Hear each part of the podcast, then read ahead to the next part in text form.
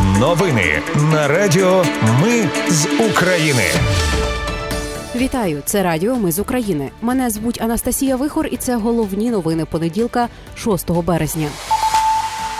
Росіяни розстріляли українського бійця, якого взяли в полон. Цивільні на Дніпропетровщині мають здати зброю. Уряд призначив нового директора Національного антикорупційного бюро України до армії відновлення. Вже залучили 8,5 тисяч безробітних.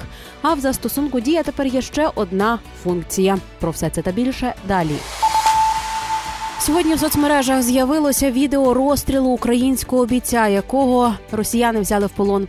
На кадрах стає зрозуміло, що його змушували сказати слава Росії однак полонений не здався.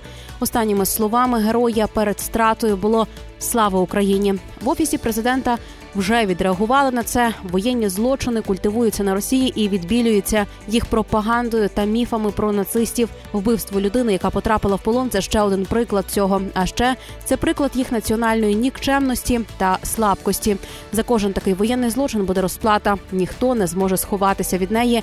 Зазначив керівник офісу президента Андрій Єрмак. Уповноважений Верховної Ради з прав людини Дмитро Лубінець заявив, що відправив відео міжнародним партнерам та колегам омбудсмена спортсменам з інших країн. На відео ймовірно знятому російським військовим, яке також опублікував Лубінець, видно, як у військовослужбовця з українським прапором на формі вистрілили кілька разів після того, як він сказав Слава Україні.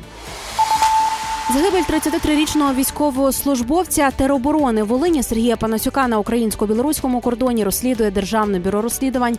Як уточнили українські правді в ДБР, вже наразі проводять відповідне розслідування. Справа надійшла від поліції в кінці минулого тижня. Обставини загибелі військового ще встановлюють. Нагадаю, 27 лютого стало відомо, що на українсько-білоруському кордоні під час виконання бойового завдання загинув 33-річний військовослужбовець тероборони Волині Сергій Панасюк. А обставини його смерті розслідують повідомлялося, що військовий загинув на світанку 25 лютого. В соцмережах тоді з'явилась неперевірена інформація про нібито ворожий обстріл з боку Білорусі. Українські правоохоронці це заперечили. Водночас, прикордонний комітет Білорусі заперечив, що з їхнього боку велася стрілянина. Дніпропетровщина цивільні мають повернути вогнепальну зброю та боєприпаси до неї протягом 10 днів. На цьому наголосив голова обласної військової адміністрації Сергій Лисак. На початку повномасштабного вторгнення цивільним надали зброю для захисту їхніх родин та домівок. Коли ситуація в регіоні стабілізувалася, частина людей повернула зброю. Решта залишила на руках. Списки цих громадян нам відомі. Оприлюднювати їх поки не будемо. Але ще раз наголошуємо: в людей є 10 днів, починаючи з сьогоднішнього на повернення зброї в установленому встановленому порядку, наголосив Лисак. Уряд призначив Семена Кривоноса новим директором національного антикорупційного бюро. Його кандидатуру підтримали одноголосно. Тепер Україна виконала всі сім рекомендацій Євросоюзу, які були визначені при отриманні статусу кандидата. Наголосив прем'єр-міністр Денис Шмигаль. За його словами, це демонструє нашу цілеспрямованість вже цього року перейти до початку перемовин про вступ до Євросоюзу. Президент Володимир Зеленський провів сьогодні чергове засідання ставки. Обговорювали зокрема ситуацію в Бахмуті. Головнокомандувач збройних сил України Залужний та командувач східного групування військ Сирський висловились за продовження оборони міста та подальше посилення позицій. Нагадаю, заступниця міністра оборони Ганна Маляр нещодавно розповіла, що в Бахмуті Донецької області складна ситуація. Туди направили підкріплення. Рішення утримувати місто за її словами стратегічне, а не політичне. Пенсіонерку з Львівщини ув'язнили на 5 років за підтримку російських військових.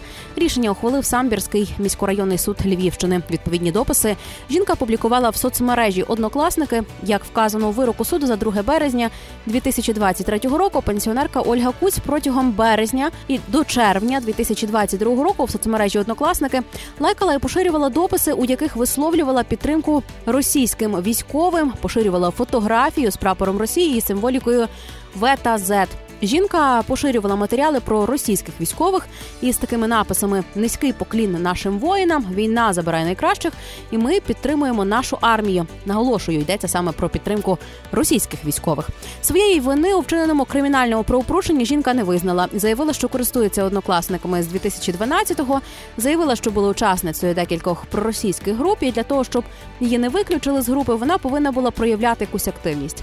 У матеріалах справи вказано, що в травні вона передавала надавала інформацію щодо місць перебування тероборони в Самборі, а у 2021-му переписувалась щодо надання їй російського громадянства.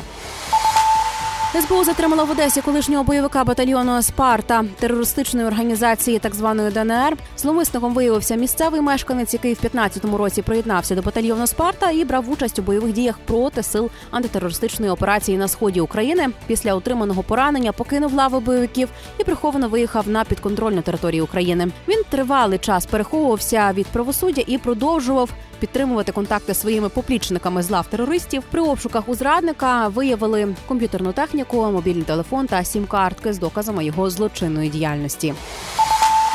До армії відновлення залучили вже 8,5 тисяч безробітних. За виконання робіт учасникам проєкту вже заплатили майже 56 мільйонів гривень. Про це повідомляє прес-служба Мінекономіки. Проєкт спрямований на залучення людей, що тимчасово втратили роботу до виконання суспільно корисних робіт із відбудови країни. І він набирає популярності. Як повідомила перша віце-прем'єр-міністр економіки Юлія Свириденко, на сьогодні він реалізується вже в 13 областях. На днях долучились Дніпропетровська та Львівська області. Люди отримують від держави оплату за роботу щонайменше 6 тисяч 700 гривень, і це є більше ніж середній розмір допомоги з безробіття. Найчастіше людей залучають до будівництва захисних споруд цивільного захисту, укріплення дамб, розвантаження та фасування гуманітарної допомоги, надання соціальних послуг у пунктах незламності або розбору завалів і відновлення житлових будинків, які зруйнували окупанти.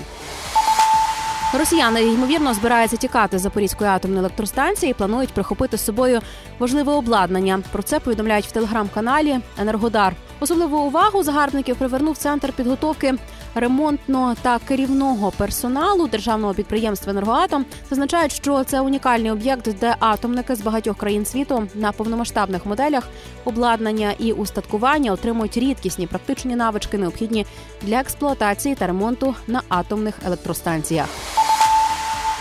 Суд Білорусі заочно засудив до 15 років ув'язнення екс-кандидатку в президенти Світлану Тихановську. Член президії координаційної ради білоруської опозиції Павло Латушко отримав 18 років колонії. Тихановська Латушко зараз переховуються від влади Білорусі у Литві. Вдома вони занесені у список осіб, причетних до терористичної діяльності. Уряд Литви готує для України новий пакет допомоги. Про це зазначив міністр оборони Литви. Вільнюс вже надав Києву допомогу на суму майже 409 мільйонів євро. У застосунку дія з'явилася ще одна нова функція. Можна отримати судове рішення за кілька кліків у смартфоні. Більше не треба їхати в суд і стояти в чергах. Цифрове судове рішення має таку саму юридичну силу, що й паперова послуга доступна в останній версії застосунку. І на завершення знову про дію 8 березня. Як його святкуватимуть в Україні і чи буде це вихідний день? Події завершились голосування. Понад 2 мільйони українців взяли участь у опитуванні, і це стало наймасовішим опитуванням серед всіх 11 голосувань в дії. Отож, мільйон триста тисяч користувачів проголосували за те, щоб залишити 8 березня вихідним. 703 тисячі користувачів проголосували за те, щоб зробити 8 березня робочим днем.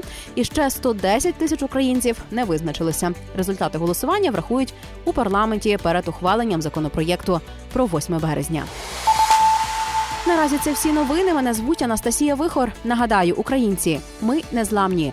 Радіо ми з України перемагаємо разом.